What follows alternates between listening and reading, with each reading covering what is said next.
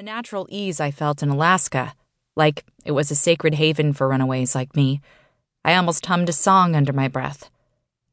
Almost. I came to the unlit section of town where the city hadn't bothered to replace the streetlights' blown bulbs. The darkness enveloped me so quickly that it was like stepping underwater.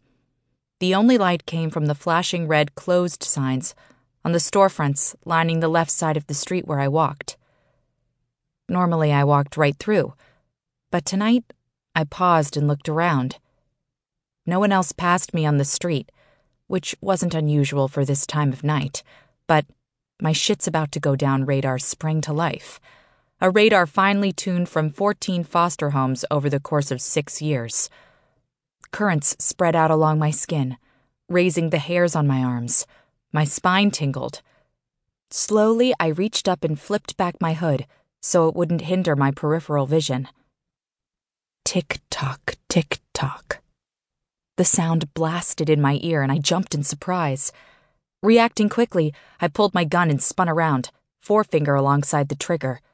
The ticking kept up, like a clock gonging right beside me. I was the only one on the street. Frowning, I dug my cheap prepaid cell out of my pocket. One glance at the display told me the phone wasn't making the weird clock sound.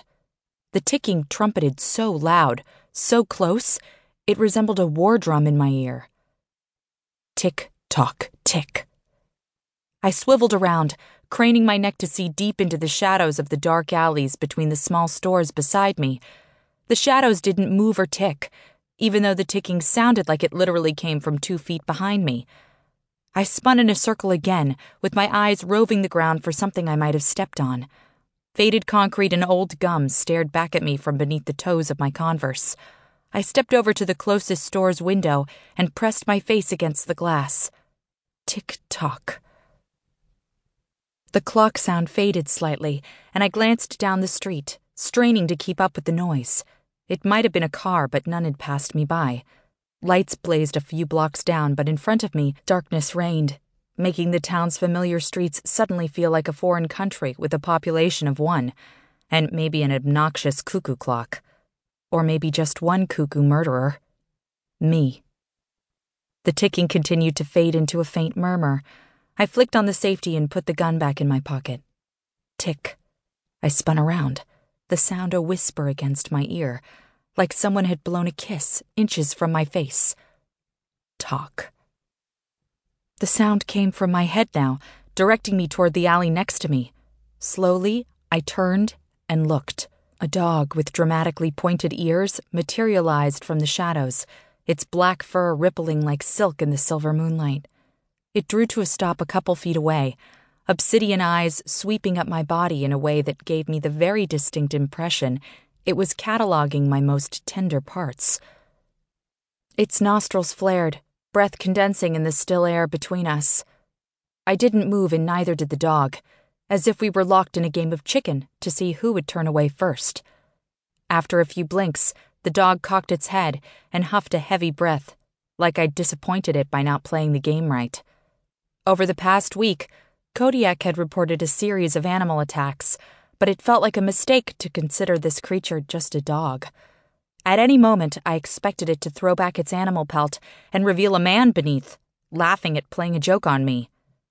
Tick. I leaned closer, bending slightly at the waist.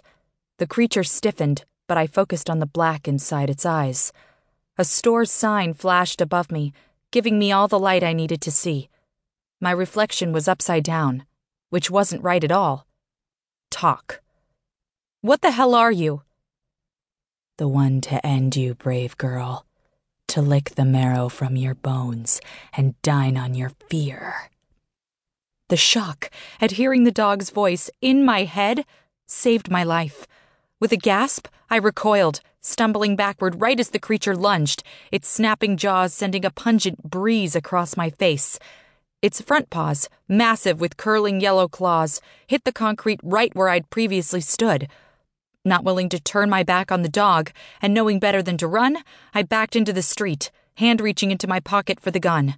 The dog followed, letting out a low rumble that shook my bones. As it stalked me across the street, keeping close enough to reach out and touch,